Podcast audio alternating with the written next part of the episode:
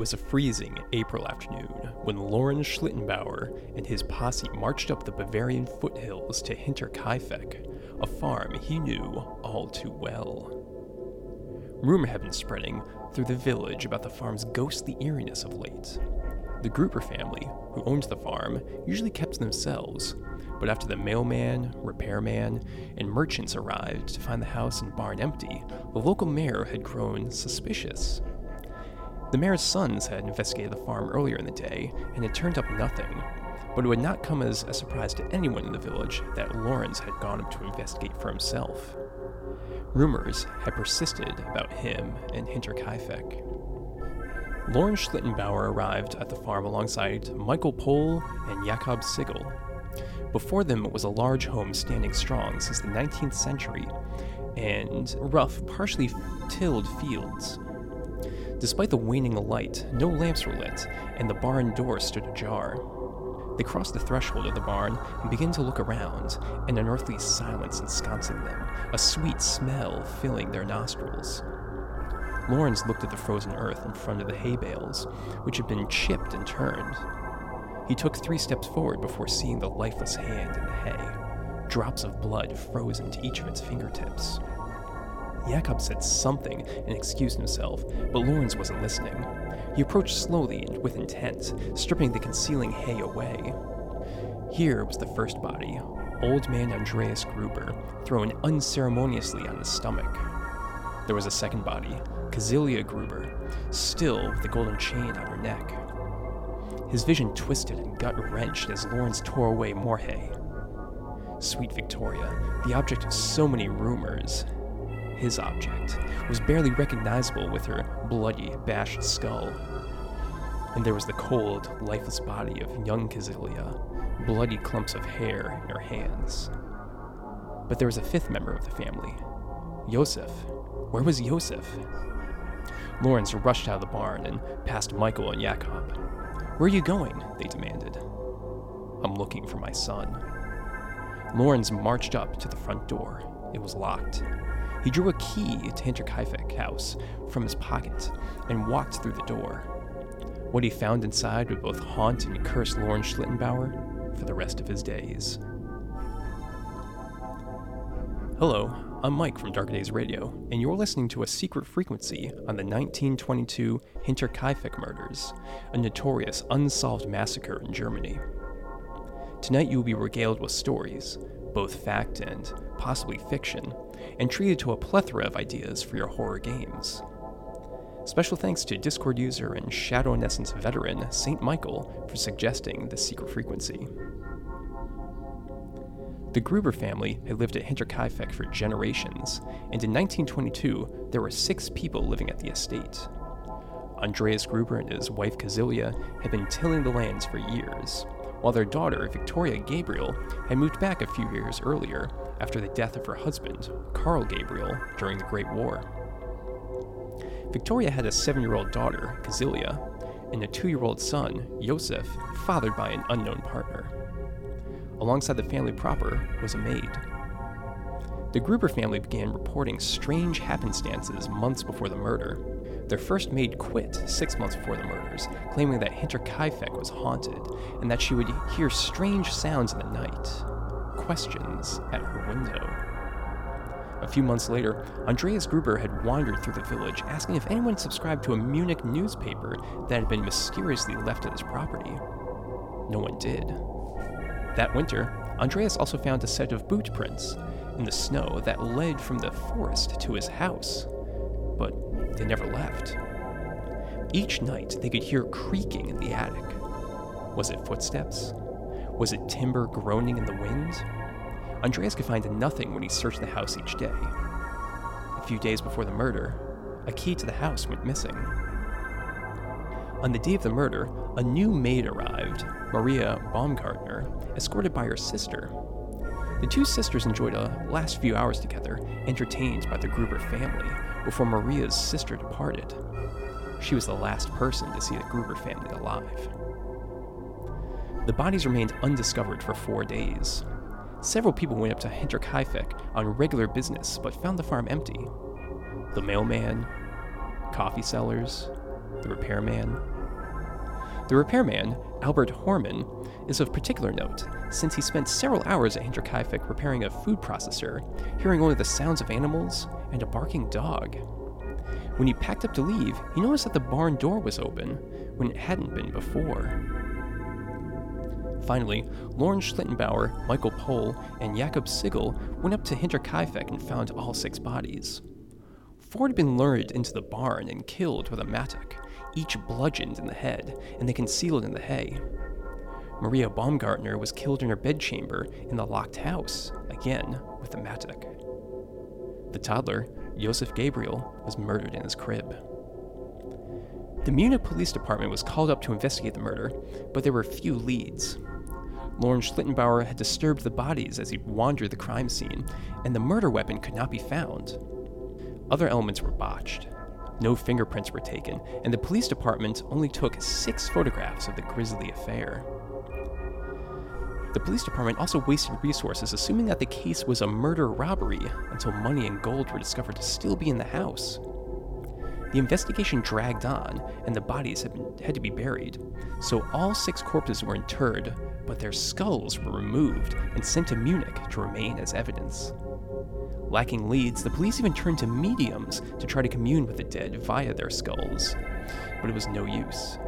It seemed as though the murderer would remain at large.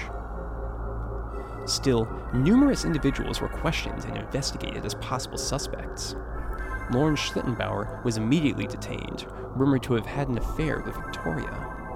The testimonies of Michael Pohl and Jakob Sigel added more suspicion. Lorenz had called the boy Josef his son and produced a key to enter the house. However, Lawrence was also later released due to lack of evidence, and the fact that other information had come to light. The former maid of Hinterkaifeck, who had fled six months earlier, suspected the Bichler brothers had committed the murders. They had helped the previous potato harvest, and strangely, the farm's dog, who barked at nearly everyone, never barked at Anton Bichler. Anton knew the family had a fortune and had been uh, the one to carve the handle of the Gruber family's mattock. The maid also reported speaking to someone through a window at night shortly before she left Hinterkaifeck, and suspected that Anton's brother, Karl Bichler, had been the one. Local thieves, the Thaler brothers, were also suspected. The most bizarre suspect, however, was Victoria's dead husband, Karl Gabriel. His body had never been recovered from the trenches of the First World War, and his death certificate had only been written on the testimony of surviving soldiers. After Victoria gave birth to her illegitimate son, Josef, there were rumors abound as to his parentage. Some thought the father was Lorenz, while others blamed an incestuous relationship between Victoria and her father. Some theorized that Karl Gabriel had returned for revenge. While this may seem like fantasy at first, perhaps there's some truth to it. After the Second World War, several villagers returned to the region from prisoner of war camps and stated that they had encountered an older, Bavarian German speaking Soviet officer who knew Hinterkaifeck and its previous residents well. Karl Gabriel had always told villagers that he wanted to visit Russia. Unsolved murders are incredibly unsettling, revealing insecurities of modern society. In the 21st century, they've also become a sadistic source of entertainment with podcasts like Serial and TV shows like The Keepers. But what is the point of this entertainment? Horror stories serve as cautionary tales informing us of the dangers of the world around us, while history stories equip us to better deal with the future. At its best, the true crime genre will inform society of systemic flaws in law enforcement and the judicial system. At its worst, it will lead to sensationalism, antagonism, and conspiracy theory. The deaths at Hinterkaifeck are a horrific display of human barbarity and an insight into the desperation of interwar Bavaria. But nearly 100 years later, we can use elements of this brutal act or the recordings of history to influence our horror role playing games. Accounts of Hinterkaifeck have many strange elements mysterious voices asking questions through the window, footsteps in the attic, deaths in a locked house. All of these can be used to create the ambiance of a maleficent haunting. In a Chronicles of Darkness game, the characters might play the night shift at the old Danvers State Hospital just a few weeks before it's shuttered and demolition begins. Perhaps this night, the poltergeists decide to save their anchor, the building itself, with numerous unsolved murders to prevent the immediate destruction. Your poor player characters, though, are in for one hell of a night. In numerous games, you can take inspiration from the unfortunate fact that the Hinterkaifeck victims were buried without their skulls. Numerous cultures have burial rites associated with the decapitation, and for decades, archaeologists tried to construct a severed head cult throughout Central and Western Europe, where the ancient texts frequently suggested beheadings as part of the Celtic religious rituals. Some writings even suggested that the head could regenerate after being severed from the body. In Promethean the Created, circumstances similar to the Hinterkaifeck uh, murders could be linked to the experiments of an alchemist in Munich. They bring the skulls back to investigate the circumstances of brain damage and death, seeking to prolong life through chemical means. Alternatively, perhaps the severed head cult truly existed to this day, remaining as a small craft of mages, using vicious rituals to perform sphere magic. We can also take inspiration from the story of Loren Schlittenbauer. It's quite convenient that he marched up to Hinterkaifeck, found the bodies, had a key to the locked house, and offhandedly mentioned to his compatriots that he had to find his son. It's almost too convenient. For your games, you can set up a similar series of murders by a slasher, where the first non player character onto the scene is set up as a patsy. The NPC is completely innocent, but the slasher of the genius archetype has conditioned them to perform certain tasks, disturb the bodies, and, you know, possess items that they should not have. Perhaps this NPC is an ally of the local Uratha from Werewolf Forsaken, or a devout follower of a Luciferian in Demon Fallen.